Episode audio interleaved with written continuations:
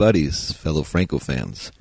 It is I, your host, Jason Rudy from Desperate Visions Productions, a Sacramento, California based filmmaking group headed by yours truly.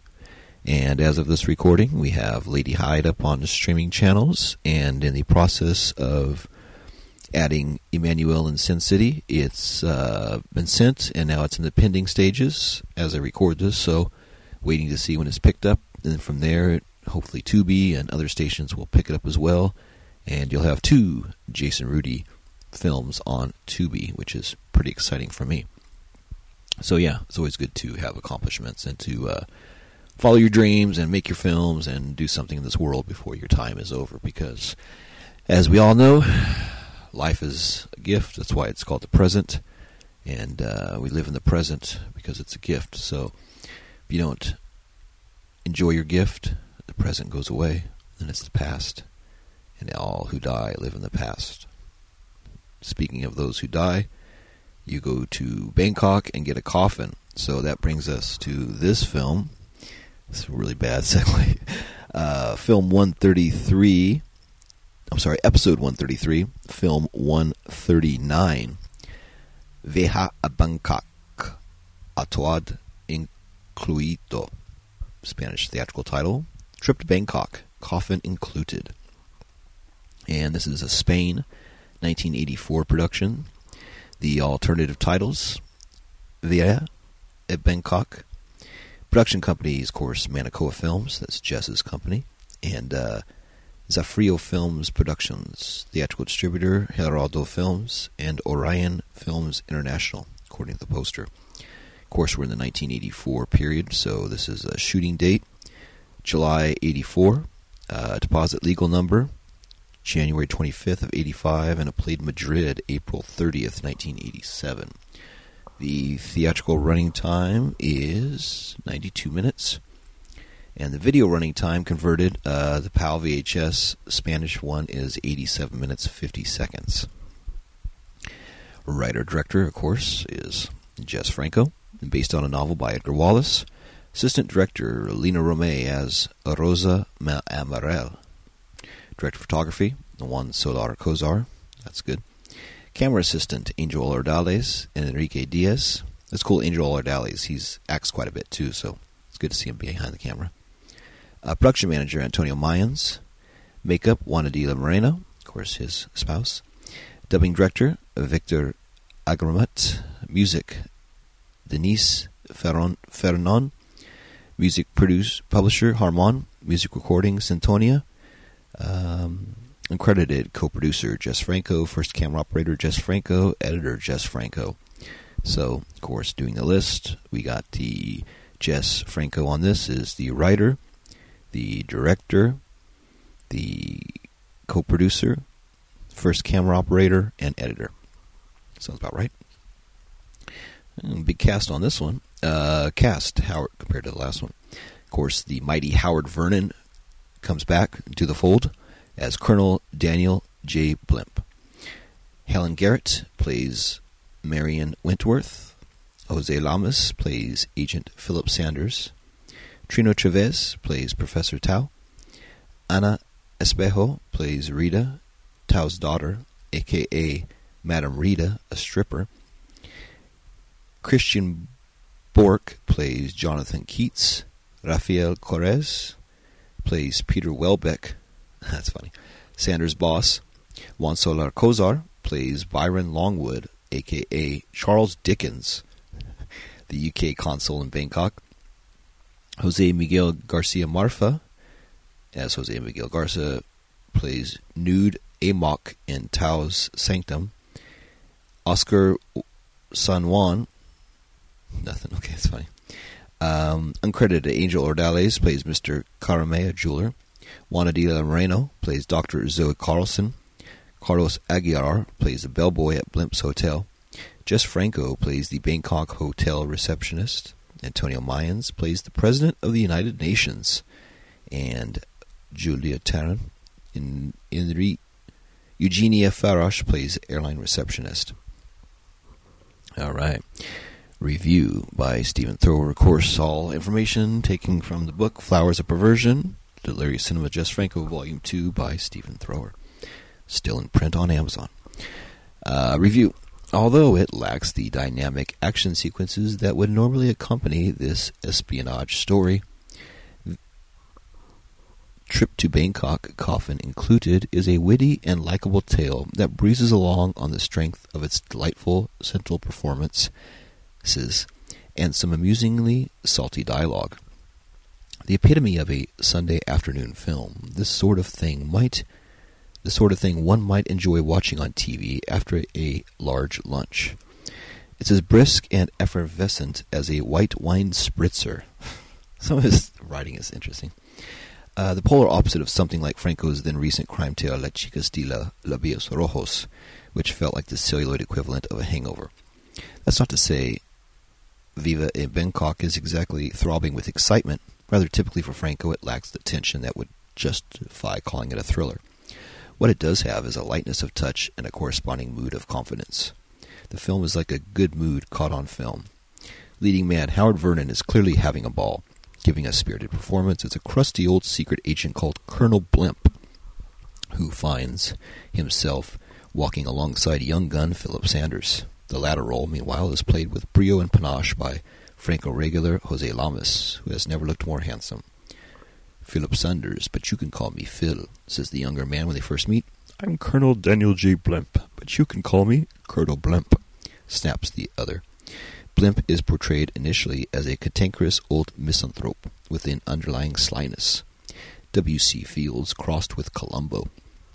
When Sanders tries to bond by showing Blimp a photograph of his family, he waves it aside with disdain. Can't stand children, not even in photos. Sanders, however, is no fool. He sees through the older man's defenses and treats his cutting remarks lightly, after which the two of them get along just fine. By the end of the film, they have a camaraderie based on mutual respect. This makes it a rare beast in the Franco canon, a story in which male friendship is seen as positive and valuable. That's very true. That's a very rare thing in Franco films. Snappy dialogue is not usually Franco's forte, but Viva la Bangkok draws much comic banter from the wellspring of Blimp's national character. I'm Irish, like all talented Brits. Bernard Schatz, Joyce Priestley, he says to a young barman in Singapore. Two out of the three for accuracy. Jess, J.B. Priestley, was a Yorkshireman. When Sanders says, I'm from Wales, Blimp smarks. Finally, we have something in common. We can speak badly of the English. And if Sanders is Welsh, he's keeping his accent very well hidden, but not to mention his nomenclative roots.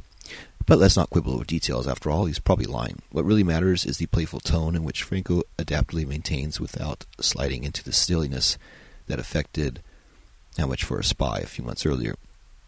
There's enough sparkle here to suggest that Franco was really enjoying himself while writing the script, and this enlivens the whole affair, making it one of the most quotable films in his career. The film is aptly decorated with situation comedy too. For instance, Blimp frequently gets the edge on people by concealing a tiny tape recorder in his ever present package of pipe tobacco, which he absent-mindedly leaves behind, knowing that others will talk about him after he's gone. It's actually an old trick that uh, Jerry Lewis used to do. He used to have a uh, briefcase that he'd have a tape recorder in, and after a meeting, he'd leave his briefcase and walk out. And then a few minutes later, come back in and get his briefcase, and then hear what people would say. Um, it says here, a minute later, he returns to retrieve the tobacco while joking about his terrible memory. Everyone falls for this routine because he's an old man, and since he's constantly filling his pipe with tobacco, the packet becomes invisible. Vernon plays these scenes perfectly, letting us see his secret delight at foxing those who underestimate him. Then, in a lovely comedic touch, after sending a secret radio message, Blimp really does forget his tobacco, before acknowledging the slip with a wry shake of his head.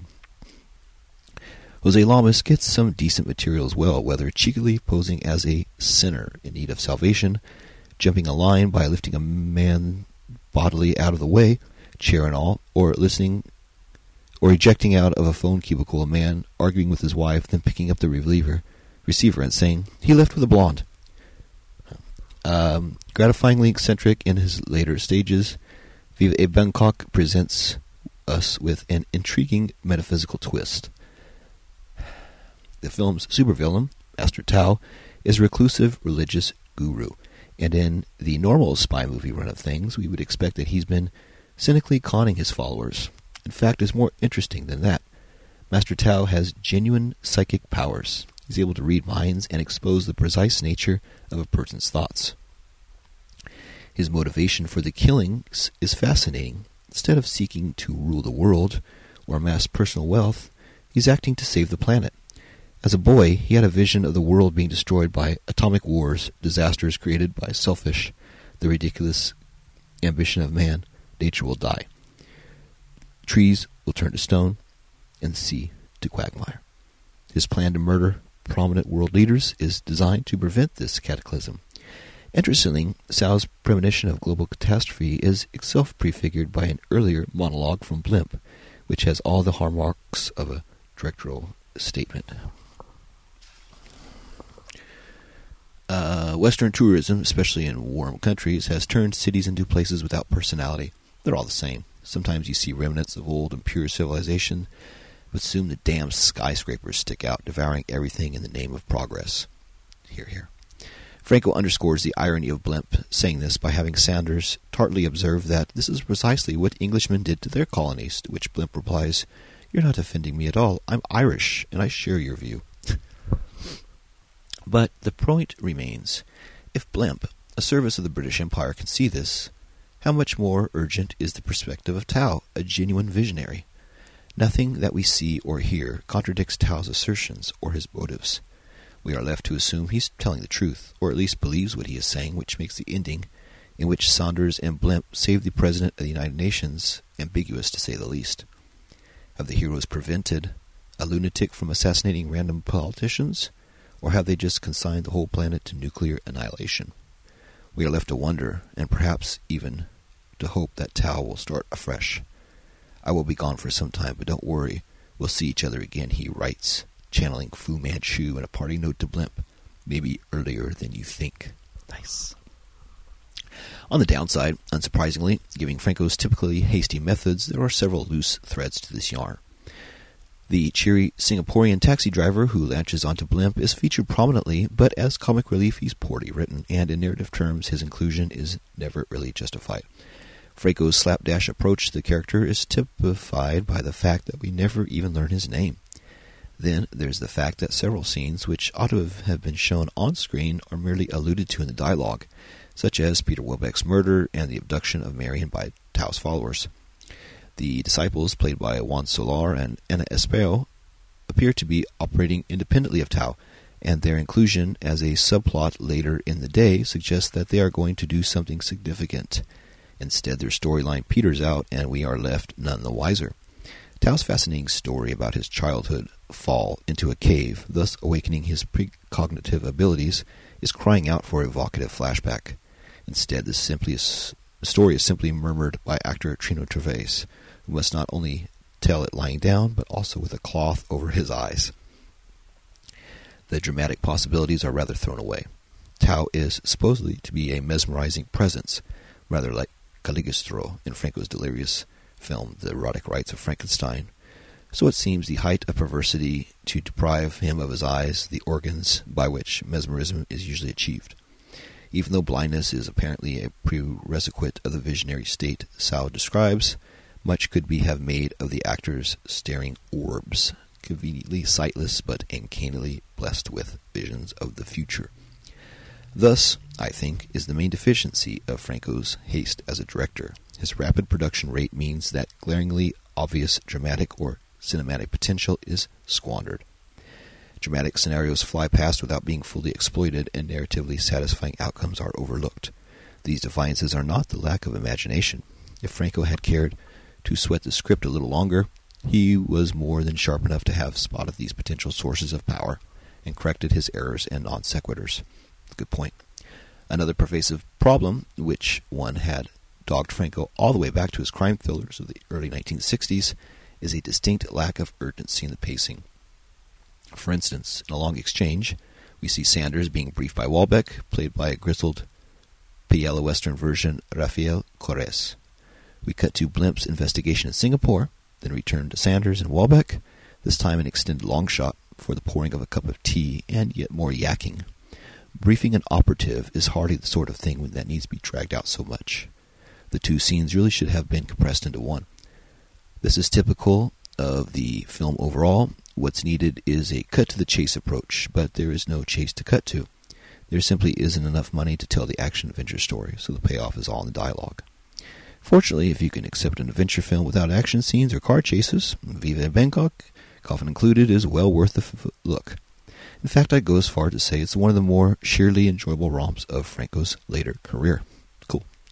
Yeah, I have yet to watch this, so I'm looking forward to checking it out. Franco on screen. Uh, Franco takes a minor role as a hotel manager who tips off Sanders about the mysterious Charles Dickens. Cast and crew: the unnamed, the unnamed though heavily featured actor playing the Singapore cab driver also played Kumo in El Buco del Dragon Dorado. Uh, according to Antonio Mayans, he ran a martial arts club in Benidorm, probably the same one seen in the film La Esclava Blanca, White Slave. Uh, music. The music, though, Antarcticus is pleasingly vigorous with some various 1960s horn arrangements, apparently drawn from the extensive film library catalog of Denis Farnon, Farnon, a Canadian composer, perhaps best known for scoring the Mr. Magoo cartoons. Yes, I love Mr. Magoo. Uh, locations. Oh. Uh, locations. Ersatz Orientalism Erstat Orientalism seems to be Franco's default position when he reaches for the exotic. See the blood of Fu Manchu, the castle of Fu Manchu, El Busco del Dragon Dorado, La Sombra del Judoka contra Dr. Wong, uh, sundry sitar-drenched titles from the Erwin Dietrich period and the later Esclavas del Crimen. For more of the time, for much of the time in this film, he relies on a succession of Spanish karate clubs and Chinese restaurant interiors, although some location material was obtained by Juan Soler in Thailand. For most of the time, Las Palmas stands in for Bangkok, while the production once again makes use of the Hotel Santa Catalina, as seen in numerous Canary Island locations shoots since Opalo de Fuego. The attack on the UN president takes place at a shopping center arcade in Benidorm, previously last seen in La Blues de la Pop, which I like that film. Uh, connection.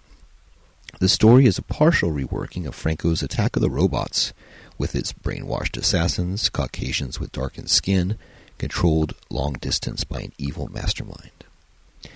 On screen credits allege that the story is based on characters created by Edgar Wallace, but apart from the use of the English name Sanders, totally out of context with Wallace's Sanders of the River, I'm unable to see a genuine connection.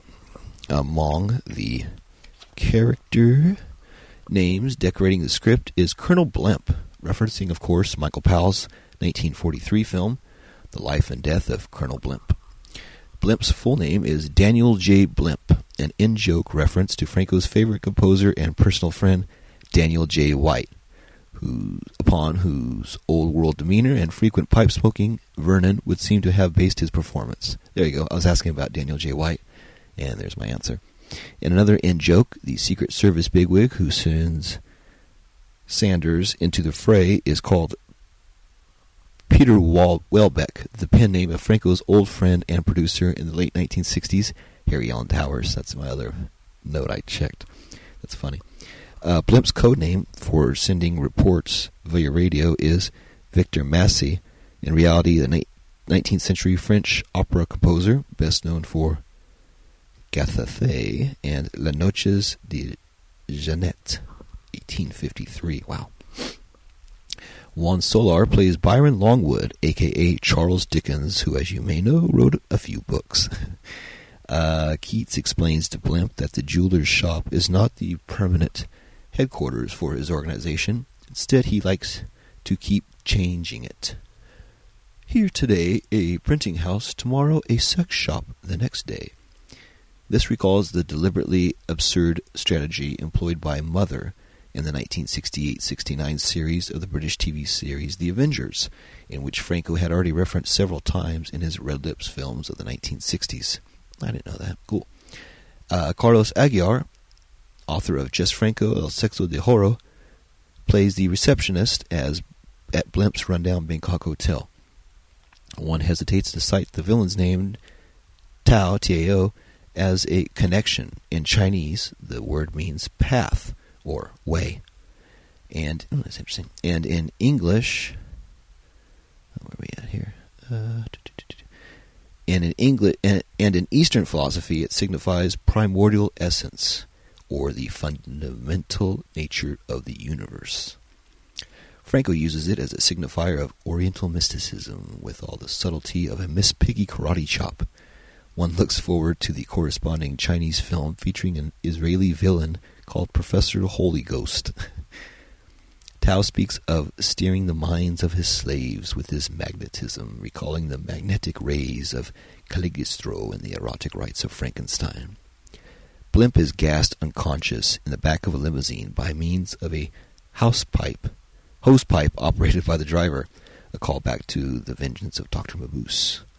The banter between Sanders and Blimp in a is a this banter between Sanders and Blimp is a window into Franco's own character, as I discovered when I met him. Franco loves to crack jokes at the expense of one's nationality. That's according to Stephen Thrower. So, all right, that's kind of a wordy uh, essay there on that film. So, all right, got that out of the way. so, um, all right, let me go ahead and hit some plugs in here before we go to the break. Um, of course, if you dig the podcast and if you dig me or what I'm doing with this, the weekly free show, it's been going on for years now. Please feel free to donate, either one time or reoccurring. I would very much appreciate it. Uh, if you like the show, please subscribe. We're on all your favorite podcast platforms Apple Podcasts, Spotify, Stitcher, Amazon, Google Podcast, Radio Public, and more. Um, you can also download the episodes. They're free to download Take them where you want. Uh, also, if you dig the show, if you dig Desperate Visions Productions, Lady Hyde, all that stuff, please feel free to tell people. The worst thing you could do is keep it to yourself. I have a very limited budget, so please help me by advertising and telling people about it. Spread the word of the Franco Observer podcast. It costs you nothing to tell people. So if you want to do it, please, please, please. Uh, if you want to get a hold of me, you can at francoobserver at yahoo.com. That's Franco Observer at yahoo.com. Uh, we also have Instagram pages and Facebook pages for the Franco Observer podcast. So check us out on Facebook or Instagram and add us today. And of course, our mission statement is praise and in memory of Jess Franco, bringing the names and fills, films of Jess Franco to new eyes and ears and into your brain because Franco is a bug that gets into your brain and builds away. Look at me. I'm already doing uh, 134, 134 episodes, 133 episodes so far. That's countless. That's probably at least 200 plus hours that I've spoke about Jess Franco. So, yeah, that's why my voice sounds a little bit tired today. It's getting there. So, all right. Well, hang out past the break and listen to the review of Trip to Bangkok, coffin included. Not sure if this is going to be a solo review by me, Jason Rudy from Desperate Visions Productions, or it will be a dual review joined by a guest. I'm not sure at this time. Recording this ahead of time, so we'll see where the fates take us. So, all right. Well, all you be good. Hang out past the break, and you'll hear me talk about this film. Adios, amigo. Maha.